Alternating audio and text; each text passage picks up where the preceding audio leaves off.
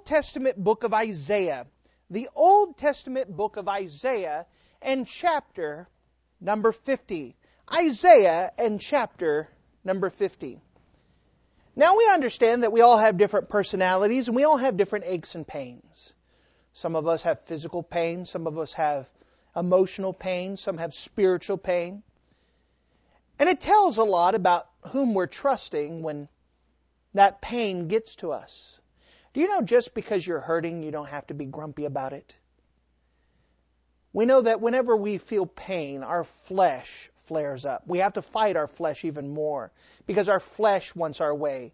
You know, when your flesh gets involved, you become more self-centered, more self-concerned. You look at, you don't, you fail to look at others and their needs because you're so attentive to your own. We know that this is a struggle we all have to fight with, but we're thankful for the example of the Lord Jesus Christ. And so if you wouldn't mind to take your time and open up the passage in Isaiah, your own personal copy of the Word of God, Isaiah in chapter number fifty. Isaiah in chapter number fifty. And I want to show you a prophecy of Christ, and I want to show you its fulfillment. Isaiah fifty, and start with me, if you wouldn't mind, in verse number four. Isaiah fifty and verse number four. Notice what the Word of God says. Isaiah fifty and verse four. The Lord hath given me the tongue of the learned, that I should know how to speak a word in season to him that is weary. He waketh in uh, morning by morning. He waketh in mine ear to hear as the learned.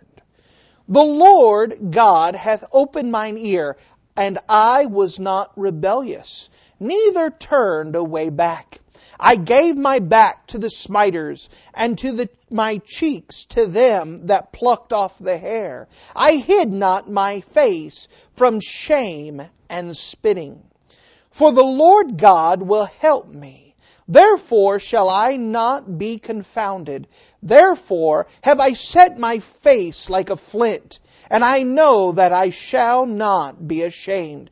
He is ne- he is near that justifieth me. Who will contend with me? Let us stand together. Who is mine adversary? Let him come near to me. Behold, the Lord God will help me. Who is he that shall condemn me? Lo, they all shall wax old as a garment. The moth shall eat them up.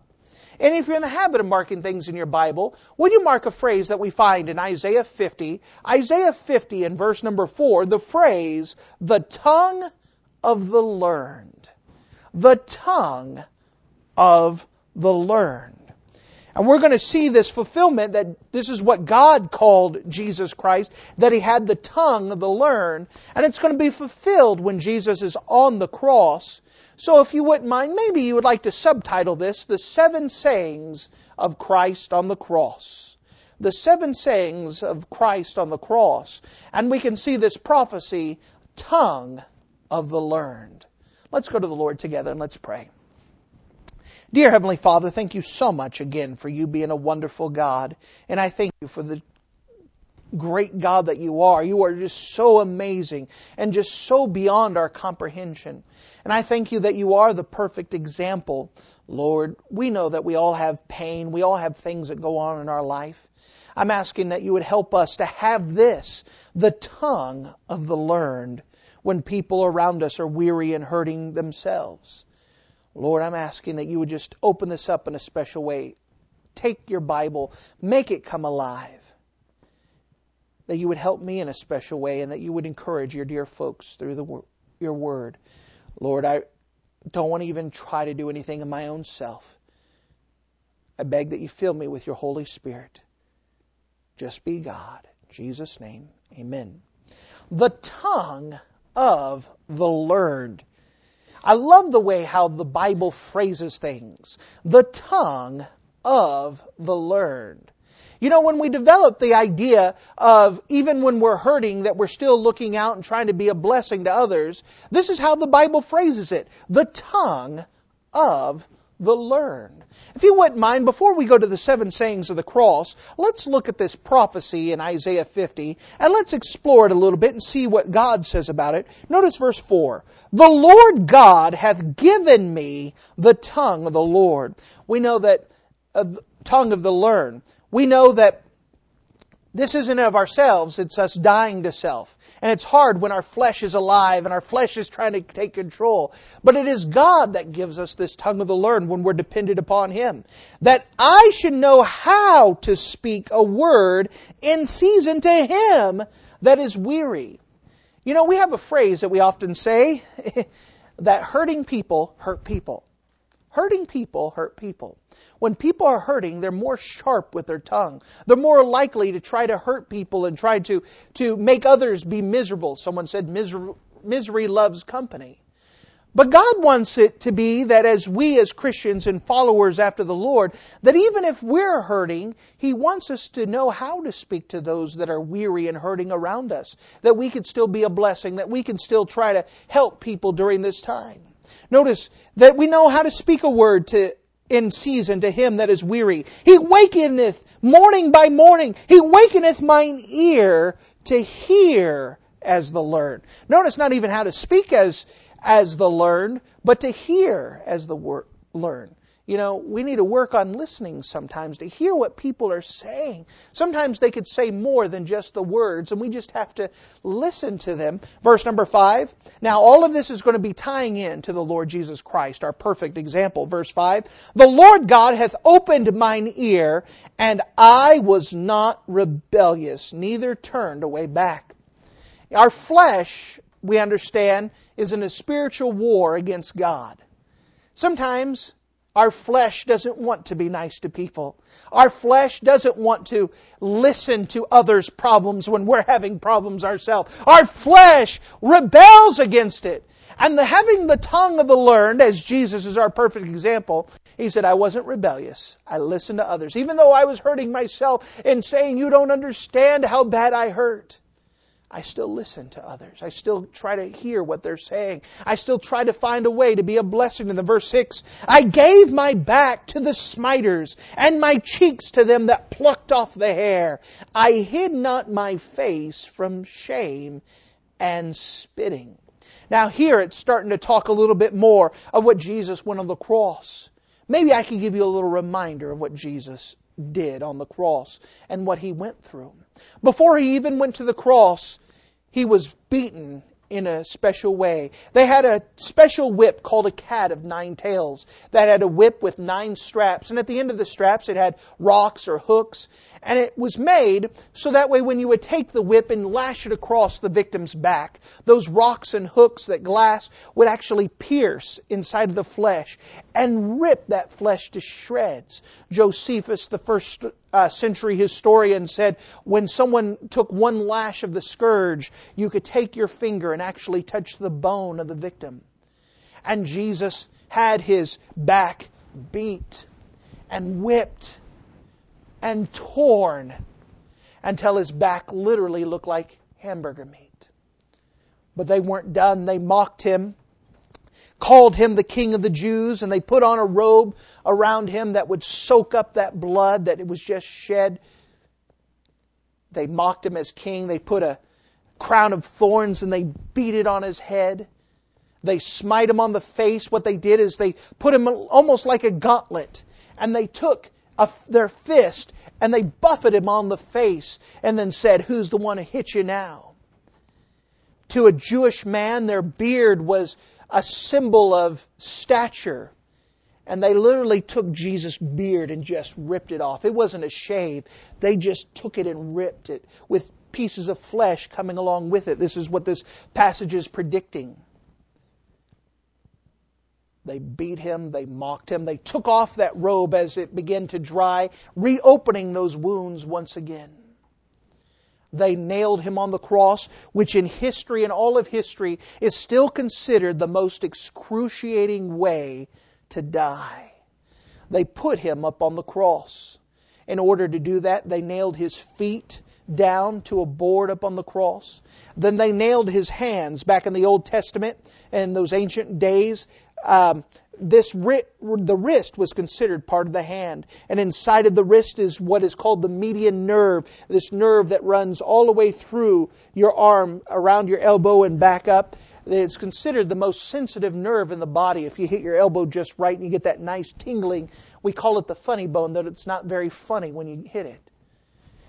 They nailed a big railroad spike, a big spike, two, three inches through his hand, through his wrist, hitting that nerve and setting off all those electrical impulses. Then when someone was on the cross, it wasn't a nice, smooth, sanded wood, but it almost looked like one of those big railroad things with a lot of splinters, a lot of wood that would be sticking out. And when someone was on the cross, they usually died of suffocation because as they were nailed up on the cross, their chest cavity would be hanging down and folded over. So in order to take a deep breath, they would have to lift up, take a breath, and then slide back down. As they did that, the bones would would crush even more. That nerve would twist. It's almost like taking a pliers and getting on that nerve and twisting. Of course, Jesus, because his back looked like hamburger meat, what would happen is that those spikes and splinters, every time he took a breath, would drive deeper into his wounded side, into his wounded back. All this time, they start gambling for his clothes. They mock him and say, if he saved others, how come he doesn't save himself? It is this where the prophecies came, where he said, I gave my back to the smiters, and my cheeks to them that plucked off the hair. I hid not my face from shame and spitting. One of the things the Roman soldiers did is they spit in his face. Still today, it's considered the, one of the most insulting ways to, to jeer at a person is to spit in their face. Now, if it was you or I being beat like that and we were righteous, meaning we weren't guilty of the crime and we were be put up after a false trial and we were being railroaded, would you have the tongue of the learned? Would you have the idea uh, of speaking kindly to these people, that you would turn your back and allow them to hit you again? You would let your cheek and give them your cheek so they could pluck out your beard, and you would you would guard your words at that time? That'd be against most of our flesh. Most of us would be saying, you listen here. You don't know who you're messing with. God's going to get after you. We would like to rail back and we'd like to tell him what for. But Jesus had the tongue of the learned. When he is suffering one of the most excruciating, painful ways to die, he had the tongue of the learned. It goes on in verse seven, for the Lord will help me. Therefore shall I not be confounded. Therefore have I set my face like a flint. He says, I'm hardening my face. I, I'm not going to give in and and and tell them how much I'm hurting. I'm not going to go back and, and jeer and yell at them. I'm going to sit my face like a flint. And I know that I sh- shall not be ashamed. He says, I know I'm doing what's right. When I had the tongue of the learned, when I control my tongue, when I make it so even though I'm hurting, I'm not lashing out at others. I know that I'm doing right and I'm not going to be ashamed for my behavior. Have you ever been ashamed of something you said when you were hurting? And you wish you could have took it back and you knew you shouldn't have said it. Or maybe you said the right thing, but you said it with an attitude and said it in a different way. And you knew it shouldn't have come out that way. Jesus said, as this prophecy goes on, he didn't say anything that would make him ashamed later on that I shouldn't have said that. Everything he said was correct. Verse number eight. He is near that justifieth me. Who will contend with me? Let us stand together. You know, Jesus is not just standing by himself and saying, I'm doing something that you can't do. He says, let's stand together. Let others who are hurting have the tongue of the learned by depending upon the Lord. Who is mine adversary? Let him come near to me. Behold, the Lord God will help me. Who is he that condemned me? Lo, they shall all wax old as a garment, and the moth shall eat them all up. He says, I'm going to let God take care of it. It's not my responsibility to get back at him. I'm going to let God take care of him. Now again, this is just prophecy. Let's see the New Testament fulfillment. Let's look at the seven sayings on the cross. I want you to imagine in your mind's eye, the best you can, the excruciating pain that Jesus is in. I want you to imagine the blood running from His back. I want you to imagine those splinters running in His side. I want you to imagine that He's having a hard time breathing. I want you to imagine that His beard is burning, or His face is burning where they plucked out His beard. I want you to imagine the sharp electrical pain every time He moves His wrist just a little bit. And yet, how He still, as the prophecy says, has the tongue of the learned. That He's still concerned for others while He's on the cross. Turn with me, if you wouldn't mind, and let's look at some of these seven sayings.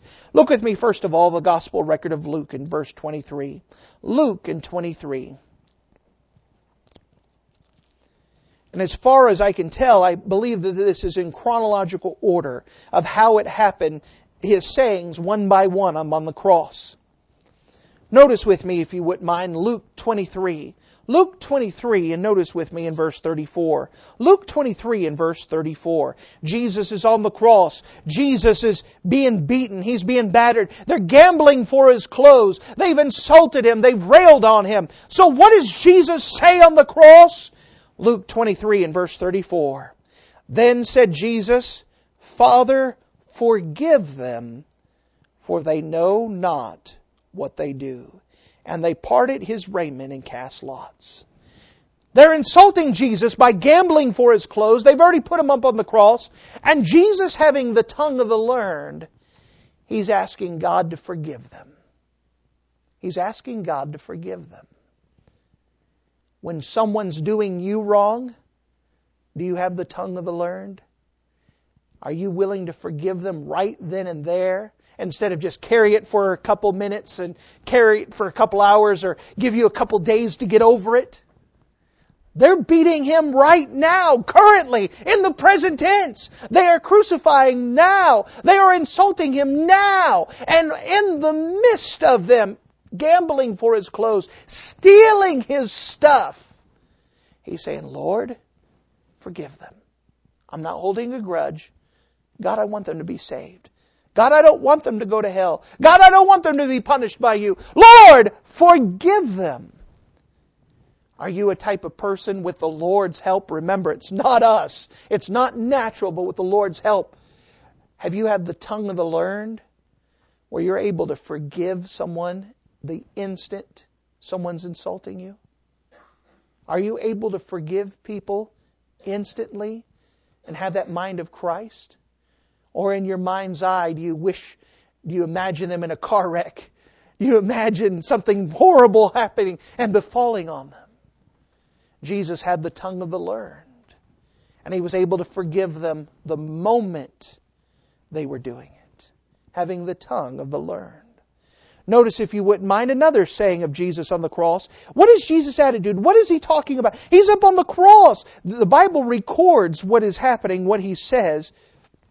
And His sayings are so important, fulfilling the prophecy of the tongue of the learned. Most of the time when we're, uh, when we're hurting, we're so concerned about ourselves, we don't care about others.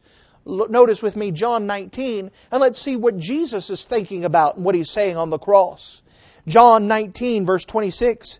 When Jesus therefore saw His mother and the disciple, that's John, standing by, whom He loved, He said, saith unto His mother, Woman, behold thy son. Then saith He to the disciple, Behold thy mother. And from that hour that disciple took her unto his own home. Jesus is dying on the cross. It's finally died down enough where John, the beloved disciple, and Mary, the mother of Christ, come up, and they feel brave enough that they could come to Jesus. When Jesus sees them come up, you know, He's hurting. He's, he's dying on the cross, and it's excruciating death. He's in a lot of pain. But you know what He does? He tries to take care of His mother. In the midst of Him dying, He tries to make sure His mother is taken care of for when He dies.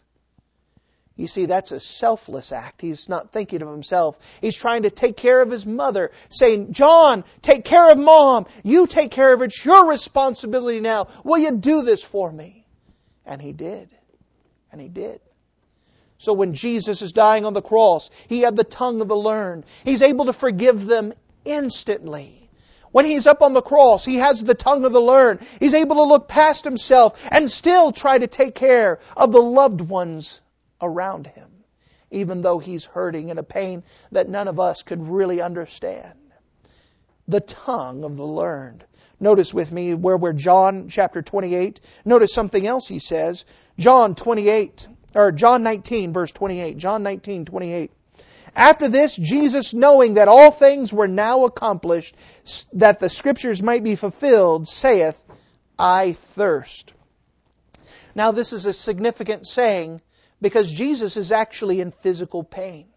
He's already lost so much blood that his uh, heart is having to pump harder to pump what's little Uh, what fluid is left in his body to help pump it through the rest of his body, to help kind of keep him alive, because he's already lost so much volume of blood. He's already become so thirsty, his mouth is dried, his tongue is beginning to swell up.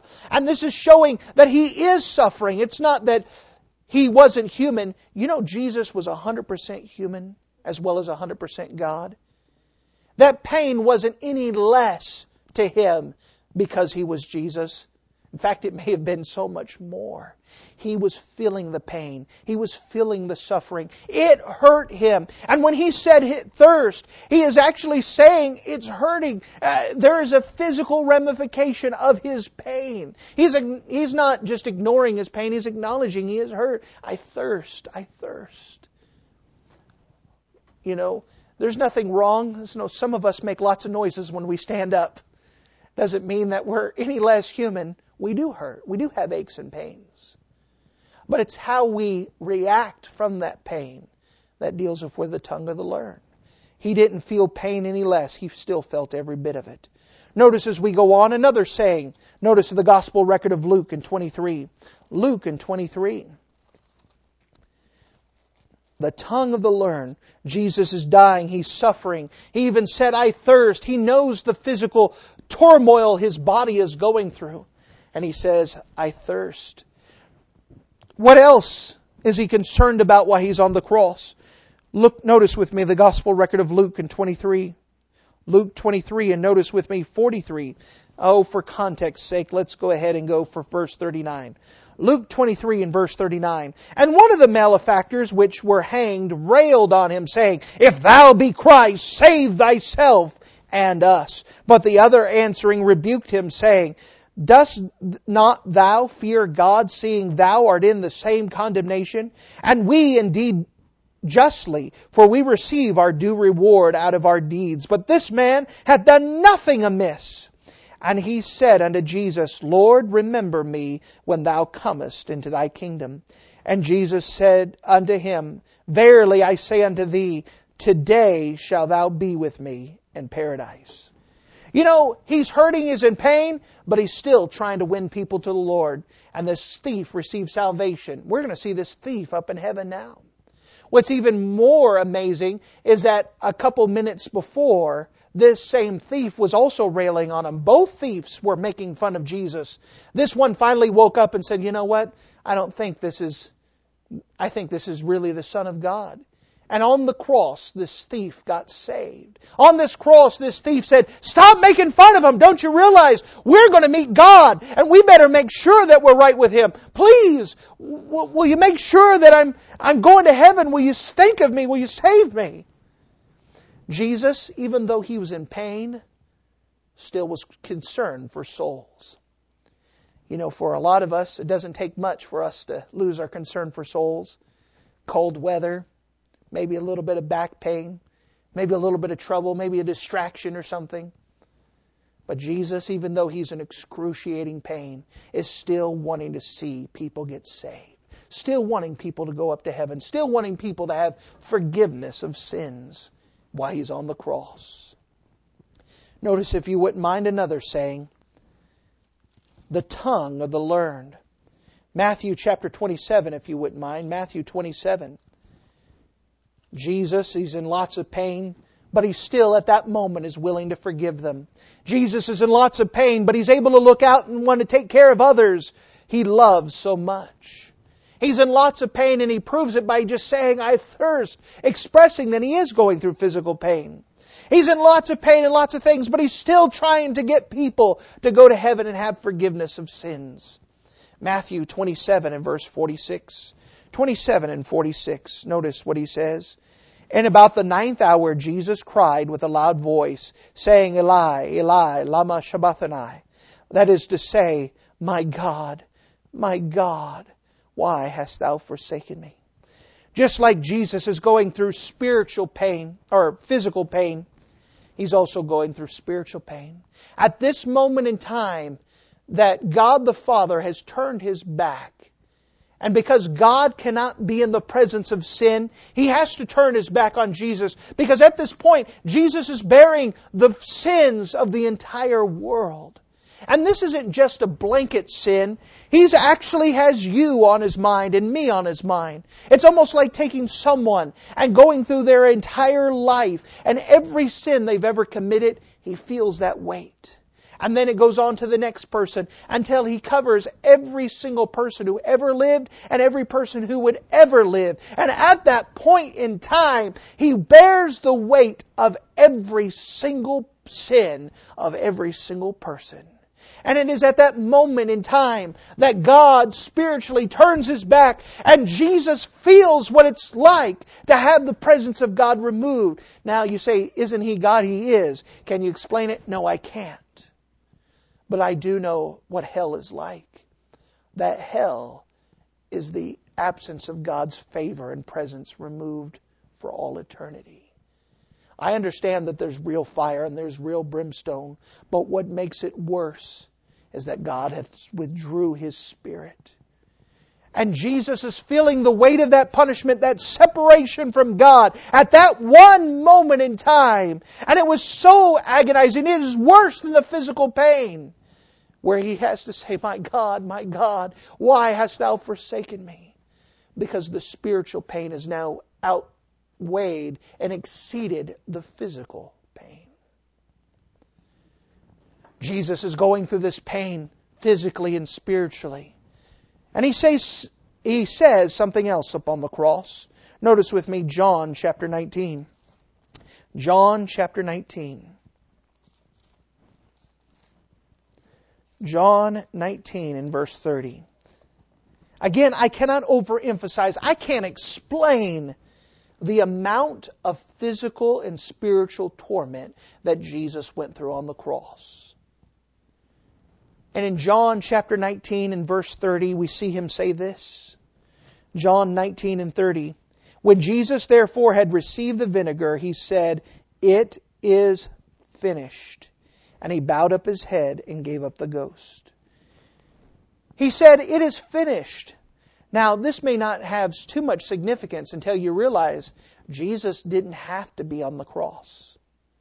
He was still God, and at any moment He could have stepped down from the cross. At any moment He could have said, "Forget this, I give up." Now, I want to remind you, the physical pain and the physical torment that Jesus is going through, and He didn't have to, He chose to because He loved you and me. They say one of the biggest problems that they have with people with chronic pain is when they get a little bit of relief and then they start hurting again. And they know the pain that they're going to go to. This is why some of the people start getting hooked on prescription medicines because they don't want to go through that pain anymore. Pain is so horrible. If you had a choice of not going through some of your pain, whether it was physical or spiritual or emotional, would you choose not to do it? I mean, some of the things that have messed with you in your life. But Jesus willingly allowed those men to torture Him, to beat Him, to pluck His beard. When He's dying on the cross and He's feeling every twinge of electricity going through His arm. When He's feeling those spikes. When He's having a hard time breathing. Can you imagine someone holding your your face under water? How long would you let them do it before you started fighting with everything you had? Jesus, instead of fighting for His life, willingly stayed on the cross because he loved you and he loved me that much. He stayed until it was finished. You know, even though he was hurting, he finished the job he was sent to do. Maybe it's not a matter of the tongue of the learned for you. Maybe it's an idea that when you're hurting, you have a hard time finishing what you're supposed to do, whether it's physical, spiritual, or emotional pain. But Jesus finished it. He finished it. He didn't have to. He chose to go through all of that. Now for us, we have the choice. Do we finish what we're supposed to do? Or do we give up and just say, I want to stare at the ceiling. I don't want to move. I don't want to do anything. Do we give up and just kind of just collapse in? This is that prophecy of Jesus being the tongue of the learned. It's an amazing prophecy. There's one more prophecy or one more saying that Jesus said on the cross. That was number six. Number seven would be found in the gospel record of Luke in twenty-three again. Luke twenty-three. Luke twenty-three. The tongue of the learned. The tongue of the learned. Notice, if you wouldn't mind, in verse forty-six. And when Jesus had cried with a loud voice, he said, Father, into my hands I commend my spirit. And having said thus, he gave up the ghost. Now when the centurion saw what was done, he glorified God, saying, Certainly this was a righteous man. Now, this is important. Jesus said, God, I'm trusting you. With my last breath, I'm giving you my spirit. I'm trusting in you. When the centurion saw this, and because of what Jesus said, he said, this is a man who trusted God to the very end. With the tongue of the learned, that's what we have. We trust God to the very end, so much that others have no doubt. And they said, this is a man. This is a woman. This is someone that even though they were hurting, even though they were in such pain, whether it was physical or emotional or spiritual, whatever pain, this is a person that to the end, they trusted God. They trusted God. This is that tongue of the learned. I want to remind you once again, this is not natural. This is not what our flesh does. Our flesh does opposite of all of that. But when we die to self, even when we're in pain, and we trust in God, God can give us the tongue of the learned. And we're able to trust in Him. We're able to deal with Him. We're able to work. Now at this point, I want to remind you, why did Jesus die on the cross? Why do we talk about this? Is it just because He suffered just to say, this is how to live a good life? No, it's happened to be a byproduct. Why did Jesus die on the cross? To give us forgiveness of sins. That is the only way we get to heaven. We don't go to heaven because we go to church. We don't go to heaven because we're a good person. We don't go to heaven because we call ourselves a Christian. We go to heaven because of the finished work of Jesus upon the cross of Calvary, that He died for my sins and He died for your sins, and that He died on the cross to pay that price we owed God. Let me tell you the good news. Jesus didn't stay dead. On the third day, Jesus arose from the grave, and He's alive forevermore. And when He arose from the grave, it proved two things. It proved that Jesus was indeed God, and then it proved that God was satisfied with the payment that was made. That Jesus paid that price. And let me tell you, dear friend, that if you've never had your sins forgiven, you've never come to the place where you've asked Jesus to forgive you of your sins, let me tell you, the work is already done. All you have to do is trust in Him. Romans ten thirteen, for whosoever shall call upon the name of the Lord shall be saved. John three sixteen, for God so loved the world that He gave His only begotten Son, that whosoever believeth in Him should not perish, but have, ever, have everlasting life. If you have never received that forgiveness of sins, let me tell you that Jesus is giving it to you right now as a gift. All you have to do is receive it. Romans ten, uh, six twenty-three, For the wages of sin is death, but the gift of God is eternal life through Jesus Christ our Lord. Jesus did all the work. All you have to do is trust in Him and trust in Him alone. For those of you who are saved, we've got a lot of work to do. This isn't natural. Our natural flesh wants to be grumpy. Hurting people hurt people. Our natural flesh doesn't want to help people. It wants people to say, look how bad we're suffering. Look how bad we're hurting.